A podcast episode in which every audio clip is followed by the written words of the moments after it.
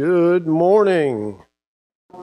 Been a while since I've had an opportunity to do this, um, so bear with me. I am not a professional speaker by any stretch of the imagination, uh, but we'll muddle through. We don't need commentary from back there. All right, as as Mike mentioned, we will wait and have communion at the very end today. Um, kind of ironic we had our elders meeting this week, and, and, David was kind of quiet this morning, which really threw me off here. We had our elders meeting this week, and David and I were a little confused. We both thought we were preaching today. I won.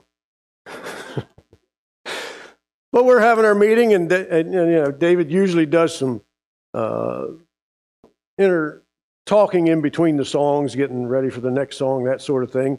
And he's going through what he's, and I'm thinking he's thinking about you know, giving us a prelude to what he's going to say between each of these songs, and he's going through all this stuff that he's going to talk about, and I'm sitting there and I'm thinking, you know, I'm not going to have anything left to preach on because he's going through everything that I've thought of or, or, potentially have put together to preach this morning. You know? And we finally figured out by the end of the week that we were both on the wrong page, but we're okay.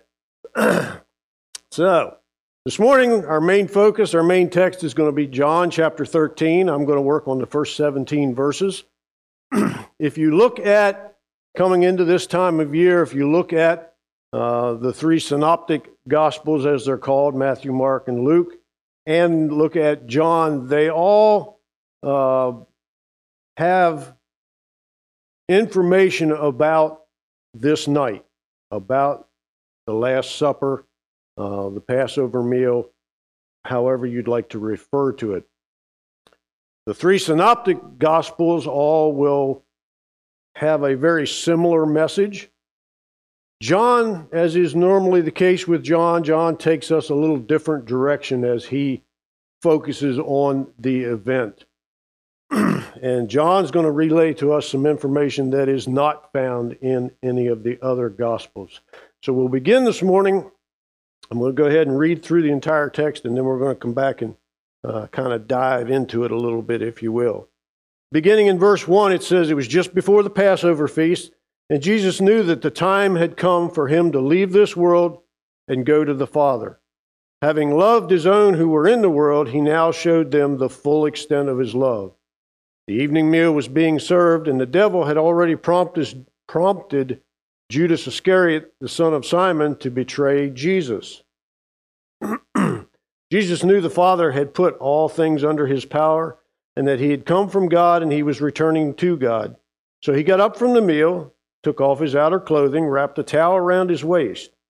After he poured water into ba- to a basin, he began to wash his disciples' feet, drying them with the towel that was wrapped around him. When he came to Simon Peter, who's uh, who said to him, Lord, are you going to wash my feet? Jesus replied, You do not realize now what I am doing, but later you will understand. No, Peter said, You shall not wash my feet, or you shall never wash my feet. Jesus answered, Unless I wash you, you have no part of me. then Lord Simon Peter replied, Not just my feet, but my hands and my head as well. Jesus answered, A person who has had a bath needs only to wash his feet his whole body is clean, and you are clean, though not every one of you. For he knew who was going to betray him, and that is why he said, Not every one of you was clean. When he had finished washing his feet, he put his clothes on and returned to his place. Do you understand what I have done for you? He asked them. You call me teacher and Lord, and rightly so, for that is what I am. Now that I, your Lord and teacher, have washed your feet, you should also wash one another's feet. I have set you an example that you should do as I have done for you. I tell you the truth that no servant is greater than his master, nor is a messenger greater than the one who sent him. Now that you know these things, you will be blessed if you do them. Let's pray. Our Heavenly Father, we thank you today for this opportunity to be together, for an opportunity to look at your word. And God, I pray today that the Holy Spirit will uh, just empower me to bring forth the message that you desire this day. Father, we thank you for this season that we're coming into when the entire world will celebrate the resurrection of your Son, will celebrate the conquering of death, will celebrate the opening of salvation to mankind. And we just pray, Father, that uh, you will help us in that endeavor to lift up Jesus Christ in a manner fitting him. Father, again, we thank you now for this time to be together, and we pray all things in Jesus' name. Amen. a few years ago, I had an opportunity to present a sermon, and at that time, it was very near this same time of the year, and I had an opportunity to basically take us on the decision that Jesus made to go to Jerusalem at this time and the travel plan, if you will, to get him from point A to point B and arrive at Jerusalem. Um, which again, and I bring that up partly because of reading our text today. Um, if you read through the scriptures, it seems like it's a very quick thing. And, and, we've been talking about that in our Bible school classes. As you read through various texts, it seems like everything is a very quick, sudden happening. But there's time span in between there, just as the road uh, to the Passover, Jesus took several months actually to get from when they began the plan to the actual arrival at the Passover. And we have to remember, you know, we live in the modern society. We go out and we hop in our car and we take off, and an hour, hour and a half, we can be a long, long ways away. They didn't have that luxury. They walked.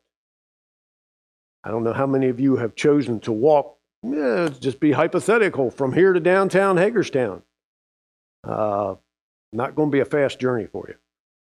Okay. So when we look at the events of the evening here, and, and, and I bring that up because the way that John begins this, he says it was uh, just before the Passover feast. If you read the other synoptic gospels, uh, they kind of take you right into the feast happenings. When John says it's just before the feast, most of the scholars feel that this implies that it's, you know, like very shortly before. They're getting ready to go in and have the meal. Um, and, and that fits in very well. There's, there's an argument that the three synoptic gospels account of the Last Supper and that meal are not the same meal that John's talking about here. But all four of them identify Judas as the betrayer during the context of this meal, so most of the scholars have come to the conclusion that it's all the same happenstance. And as I said, John will give us a whole lot of information that the other scriptures do not. John, over the course of the next couple of chapters, which is actually the series theme for the uh, uh, the end is the beginning. Um, we're going to find out a lot of information in regards to what Jesus relayed to his disciples that evening. So again, it's, you know, when you read the other accounts of the evening, it seems like they had the meal, they instituted the Last Supper, and then they went out to the Garden of Gethsemane. But there's a time frame in between there where Jesus is going to take some very intimate time to talk with his disciples. And that's, that's a big change that's going to occur as we begin this portion of Scripture.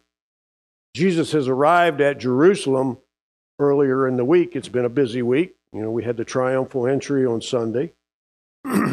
He's cursed the fig tree. He's been to the temple and performed a cleansing. He spent days teaching at the temple area. And that's kind of taken us up all week long to where we're at today on this would have been Thursday that they would have been preparing for the Passover meal. And again, if you look at some of the other um, accounts, um, John does not make any mention of the fact of uh, where they're coming together to partake of this meal. But if you read the other synoptic gospels, they relay to, relay to us the information that Jesus tells two of his disciples, you know, go into town, you're going to ironically find a man carrying a water pitcher, which would be kind of out of the norm. Follow that guy to his house, and he's going to show you a room that's all prepared for us to have the Passover meal. And it all occurs just as Jesus tells them. John kind of takes us right to the meal that evening. and, and as I said, he uses the terminology, it was just before the Passover. So that would tell us that it was that evening that all the preparations have been done, and the group is now gathering for the meal itself. John, as is normal with him, puts a lot of uh, intimate thought into uh, the message that he brings forth to us to share and to learn from. And he's very uh, quick to tell us that, you know, the road that led them here, Jesus knew what was going to happen, but John reiterates that point here that Jesus knew that the time had come. The hour was here, as it's referred to a lot of times, that he was going to depart this world and return to the Father, that he was going back to heaven. and John words it, um, the last part of that verse, having loved his own who were in this world, he's now going to show them the full extent of his love. if you read, uh, I, I use a lot uh, in reference to the American Standard Version. The American Standard puts that particular piece of scripture as he loved them to the end, all the way, if you will. Um, and Je- Jesus is going to take an opportunity here at this meal. You know, we have, the, again, the luxury of hindsight. We already know what has happened. We've been exposed to the glory that will be. His disciples don't know that yet. His disciples are still trying to get a grasp on everything that's happened up to this point. They've been with Jesus now for about three years. They've seen lots of miracles, they've heard lots of teachings, but they still haven't wrapped their heads around what truly has to happen. Even from scriptures, you know, if you go back through the Old Testament, it tells us that the Messiah had to uh, suffer a lot of things um, to come into his kingdom. The disciples and most of the people of that realm that day are still thinking earthly kingdom. When they think of Jesus being the Messiah, Jesus being God's Son, they're still thinking that the kingdom He's going to establish is something here on this earth that we can touch, feel, see, know is here.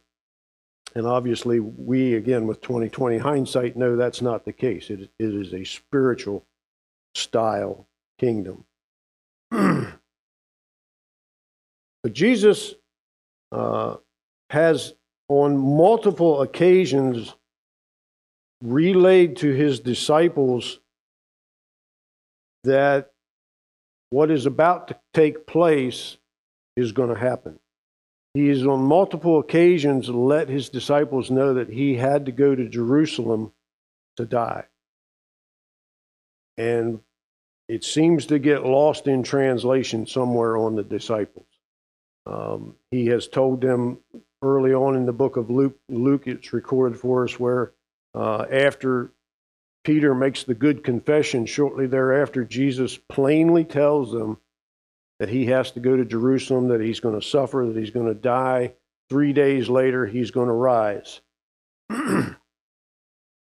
and Peter tries to rebuke him a little bit at that point and, and uh, prevent this.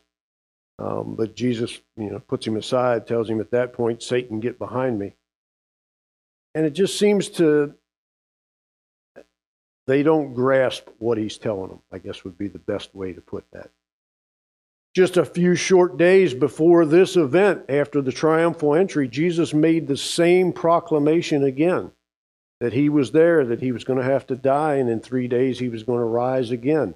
And again, it seems like it just doesn't quite register with anybody at that point. So when Jesus talks to them about the full extent of his love, Jesus is not only going to discuss with them this full extent of his love. He's going to give them a visual aid, if you will. You know, if you're, like I am when you uh, are beginning to learn something new, visual aids can be very, very helpful. Uh, and Jesus is going to give them a visual aid at this point. You know, you over the years, I'm sure if you've done any scripture studies, uh, at some point or other, you have looked at the washing of feet or talked about the scriptures concerning the washing of the feet. And Jesus, uh, in verse 2 there, it tells us the evening meal was being served. The devil had already prompted Judas Iscariot, the son of Simon, to betray Jesus. We'll come back to that in a little bit. Jesus knew that the Father had put all things under his power and he had come from God. He was returning to God. So he gets up from the evening meal, took off his outer clothing, wrapped a towel around his waist, poured water in a basin, and began to wash the disciples' feet. Now, the culture of that day, typically when you entered a house, there were one of two routes usually that you would wash your feet. They would either have a basin of water by the door that the individual could wash their own feet, or there would be a servant there that would perform the task for you. And that servant was, as you think of the hierarchy of people in that day, even in the realm of servants, there were servants that carried some social status, if you will, um, from high up the, to the lowly servant. Well, the bottom man on the totem pole was the guy that was at the door to wash your feet. So when Jesus undertakes this task, I can almost hear the, the, the coming out of the disciples when they see this. Number one, I'm sure it hits home. You know, they've made their way in here and nobody's bothered to take care of this little task. Number two, at the very least, one of them should have offered to wash Jesus' feet, if nobody else. and a lot of the uh, thought process, if you will, around this task getting ignored. If you go back into Luke, uh, Luke, after he talks about the institution of the Lord's Supper, talks about a dispute that had broken out among the disciples. Now, most of the scholars, again, view Luke as not necessarily a chronological order of events. He places them in order of importance.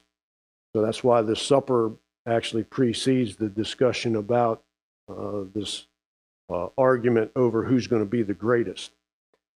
And a lot of them feel that this argument over who's going to be the greatest dealt with where everybody was going to sit when they got into the meal. Because again, not so much in, as in our culture today, but in the culture of that day, where you sit had prominence on your social standing. The host or the or the uh, uh, I'll think of the word here in a minute. Uh, the the guest of honor. If you were seated near the guest of honor, the closer you were to the guest of honor, the more prominent your social standing was. Basically, is how they laid things out back in that day. So there's a lot of thought that the argument that was taking place coming into uh, the meal is who's going to sit beside Jesus? Who's going to sit beside Jesus? And if you put all things together and read the rest of the accounts of, of potentially where some people were seated, um, there's a good chance that John and Judas, ironically, were seated very close to Jesus. Whatever the case, as, as the argument instilled coming into the meal who's going to sit where, who's going to be the greatest, the little task of washing the feet has gotten overlooked. Jesus, as is his uh, intuitive nature, you know, they're already all around the table, they're all reclined, and, and you I, would have liked to have found a picture. It's kind of, you think about how they uh, approached a meal in those days. They didn't sit up in a chair like we do and partake of a meal. Their tables were only about yay high off the ground. They laid on cushions. Typically, they would lay propping themselves up with their left arm so they could use their right arm to reach whatever was on the table. So their heads would be toward the table, the feet would be away from the table. Jesus gets up from the table, doesn't tell us exactly where the basin is that he goes to, but um, he takes off his outer garments, which typically in that day, probably the only thing he had on at that point would be basically like a loincloth, which would have been dressing uh, very common for servants. So he's in appearance much like a servant. He's wrapped a towel around his waist, and he begins to make his way around the table, washing all of his disciples' feet. Now, we're not enlightened too much as to the conversation that goes on with all of the disciples. We're going to hear Peter's side of it because, well, Peter's kind of boisterous. He tends to put the word out there. He, you know, open mouth, insert foot. Peter's good at that. Ironic gestures. Um, but I thought about that. I thought about Jesus, you know, taking on this task and making his way around the table and what conversation is probably going on between the disciples at this point when Jesus is making his way through here. And I thought particularly about Judas. Jesus washed all the disciples' feet. Earlier on, we read that Jesus, yeah, Jesus, Judas has already put together a plan to betray Jesus. Judas, I would suspect, has somehow or other gotten his way into a prominent position sitting at the table very close to Jesus as we put the other scriptures together a little bit. and nobody else knows what's in Judas's mind at this point. As far as we know, nobody else knows that he has put together this plot to betray him. And you have to wonder as he's reclined at the table, as Jesus is performing this menial task, as Jesus makes his way to Judas, what's running through Judas's mind at this point? For Jesus, was it as he showed this example of love, was it an opportunity for Judas to not do what he's agreed to do? Was it potentially an opportunity uh, to change his mind? uh, we don't know that. Very well could have been. You know, nothing that's happening this evening, nothing that's happening in the context of all these events are outside of Jesus' knowledge. but Jesus undertakes the task of washing all of his disciples' feet. And in so doing, as I said, he's taken on basically the role of the lowliest of servants. He's crossed basically all social status lines um, and has put himself in a position to be viewed as one of the low of the low. and again, I, in my mind, I can just kind of imagine some of the buzz that was going on around the table at this point as disciples talked to one another. You see what he's doing? Can you check that out? And of course, Peter, as we know, Peter's going to let us know what he's thinking. Peter's good like that. Uh, when Jesus finally makes his way to Simon Peter, and that in itself, you know, they kind of take Peter and, and make him one of the last mentions, if you will again, if you think about the social status of being at the table, there's a good chance that Peter has put himself far away from Jesus, that he's going to be one of the last disciples to get their feet washed. And he potentially has adhered to a teaching that Jesus had given them much earlier on in his ministry um, when he talked about being invited to a banquet and taking a position at the table Jesus' words at that point in a parable were when you're invited to a banquet, basically, don't go take the position of prominence because somebody more important than you might have been invited, and the host is going to come and ask you to step away from your seat and let the important person sit there, and you're going to have to go to the end of the line, for lack of a better term. And whether that's the case, whether Peter kind of adhered to that because Jesus' end teaching on that was if you're invited to a feast, take the low position, and the guest or the, the, the host, uh, when he finds out you're in the low seat, will come and ask you to move up to a better seat uh, and basically bring a little honor to you rather than embarrassment. Um, so possibly Peter has adhered to that. Again, if you look at all the scripture accounts of the meal and how they um, talk to one another, especially in the context of finding out who the betrayer is or trying to find out, it would appear that Peter is across the table from John when he kind of asked John to see if he could find out who the betrayer is, which would put Peter in one of the lowest positions at the table.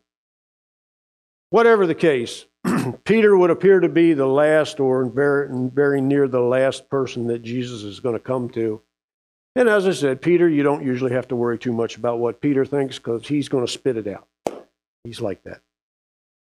So it, it tells us there that Jesus, when he came to Simon Peter, it begins as a question Lord, are you really going to wash my feet?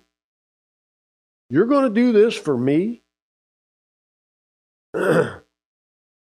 and Jesus' response to him, and again, we have the luxury of 2020 hindsight.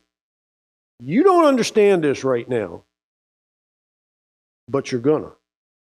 And all this is a metaphor to what's going to happen in the next few days. you don't understand this now, but you're going to get it here in a little bit. It's going to come to an understanding for you. And Peter kind of switches gears, and most of the the scholars, when he uh, says, "No, you shall never wash my feet," it's very, uh, uh, yeah, I'll, I love it when my mind goes blank. He's saying it with authority to the Lord, basically. He's ordering Jesus, "No, you're not going to wash my feet." And Jesus plainly tells him, uh, you know, if you don't allow this to go, if you don't let me do this for you, then you have no part of me whatsoever. now, again, Peter being Peter, you know, later on in the evening, Peter's going to make some very bold statements that are going to come to be uh, not so true. Um, and he's been good at that all the way through the ministry with Christ. He's he's very good at being upfront and saying stuff, and then finding out that yeah, I shouldn't have said that. We've all been there, right? Jesus' answered to him, unless you let me do this, unless you allow me to perform this menial task for you, then you have no part of my ministry. You have no part of what's going on. You have no part of what's going to happen. And again, you know, we have the luxury of 2020 hindsight. We know Peter becomes a very prominent part of uh, things that will go on. But again, even in the context of that bit of conversation, you have to wonder if that doesn't plant a little seed um, for the rest of the disciples a little later in the evening um, when Jesus does relay to them that there's a betrayer in the group. Hey, remember how Peter acted when he wanted to wash his feet? Wonder if it's Peter. Peter kind of flips the coin then. He goes to the opposite extreme. Again, not an uncommon thing for Peter. Uh, the latter part of that verse that uh, uh, Peter replies, not just my hands, or not just my feet, but my hands and my head as well. And to us, that may not sound like anything of great significance, but again, in the culture of the day, um, to make reference to the head and the hands uh, both of those were in that culture very symbolic of authority, of power, of honor. They're the parts of the body that carry a little more uh, desire, just as much as we do today. You know, we, we try to keep our face and our heads and our hands clean. Um, much the same thought process in those days, except that it carried a little bit more weight in the realm of uh, as I said, authority and power um, associated with those body parts. So Peter flips the coin and goes the whole other direction. Well, you know, if you've got to do this, If this has got to be a part of what's got to happen for me to be a part of everything that's going to go on, then wash all of me. Basically, is what he's telling him. and Christ would go on to explain both from a literal standpoint and as they will later understand, as we understand from a spiritual standpoint, he tells him in short order that, hey, if you've already had a bath, you don't need a complete wash. And again, we have to remember that this is heading into the Passover meal. They had all kinds of ritualistic cleansings that were a part of going to the Passover meal and being a part of the Passover meal. So all of this would have already occurred for the disciples to be gathering for this meal. Peter, you've already been through the cleansing. You don't need a complete re cleansing. But what you need to do is let me perform this task for you. and he throws the little uh, twist in there for it. Uh, you're clean, but not all of it. It's kind of his first reference to the betrayal. Not everybody in this group, you know, here we are, this group of 12 that have been together for these three years.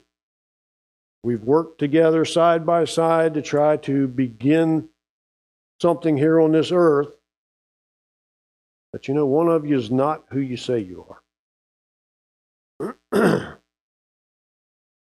um, and again, you know, as, as John relays that message to us, it's very clear that even with everything going on, Jesus is, is in full control of the situation. Jesus knows what's going to happen. Jesus knows how it's going to happen. Jesus knows with whom it's going to happen. There's no question that Jesus is in control of the situation. he continues on. He says in his writings that when he had finished this, he put his clothes back on. He returned to the table, took his position back in the, in the guest of honor's position at the table, and he asked him a very simple question Any of you get it? And I could see the blank stares around the table. Any of you get it? Yep. Have you ever taught uh, the kids' class and you ask them a question and you know none of them got it? And you get the blank stares? You know, I could relay that to work because I get that occasionally there. but I, that's kind of the impression, that's kind of what I could see happening around the table at this point. Jesus, after going through this ritual, has returned to his place of honor. Hey, does anybody get it? You could hear the crickets. so he kind of explains it to him. And again, at, at the beginning of this, and, and I don't know if I remember to mention it or not, but our teaching that is taking place here at the Last Supper is a great change from most of the teaching that uh, Christ has done up to this point. Number one, it's very intimate. The only ones at this meal are the disciples. Most of Jesus' teachings, if you read through the scriptures, involve large groups of people. Because anywhere Jesus went, there was a large group of people trying to see him, trying to talk with him, trying to touch him. Um, so, this is a very intimate teaching scenario that Jesus has put together with his disciples. And the other thing that has changed is this is to a degree a change of gears in what he's teaching. This is preparation. This is Jesus really and truly getting his disciples ready for the fact that he is departing. You know, it's kind of like uh, if you think in military sense, heading into battle, and and you know, if your general's at the lead and he gets knocked off, you know, as soon as you step on the battlefield, now, what do we do? We got nobody to lead and direct and coordinate what we're going to do. Jesus doesn't want them to be in that position. He's trying to prepare them for the fact that he's not going to be with them much longer. He says, You call me teacher and Lord, both very prominent uh, terms. You know, I'm, I'm, I'm, you've, you've justly elevated me to a position of honor as teacher, as, as Lord. and, he, and he acknowledges that that's what I am. He says, But now that I've set this example for you, you should not be afraid to follow through and do the same thing. That message is not just for those 12. That message is for every Christian. And I'd venture to say we probably all, at one point or another, have been guilty of the task that needed done that I'm not doing that. Jesus has shown them that our example of love through even the most menial tasks is important.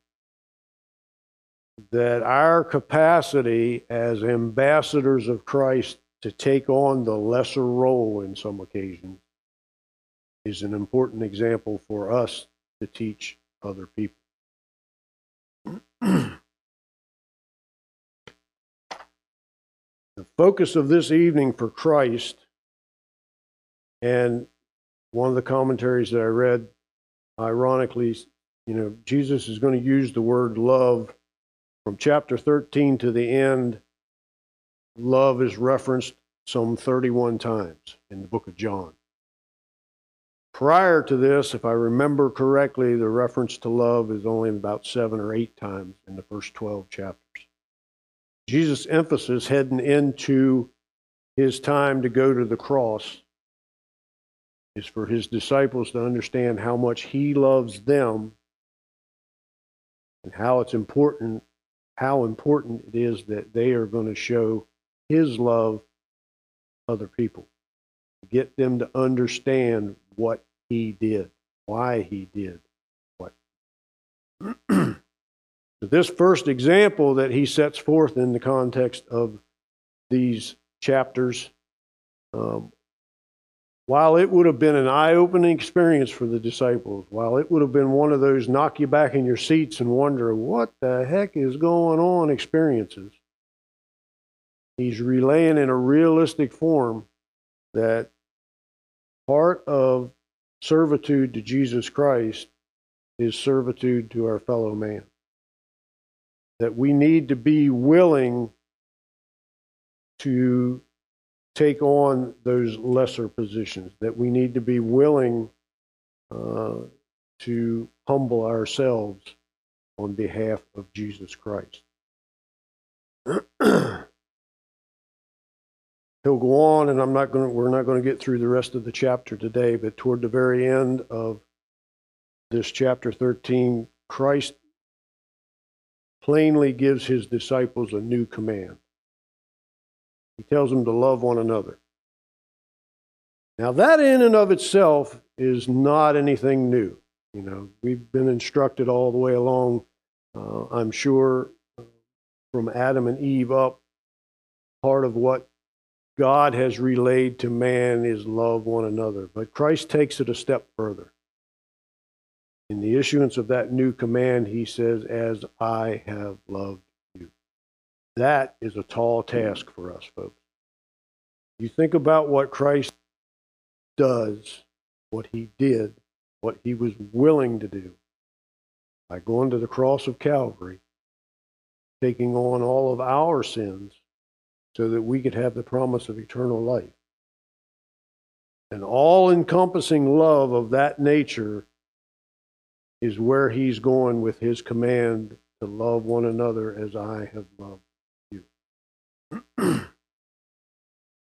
Not easy. We don't all get it right all the time. We probably all don't get it right most of the time.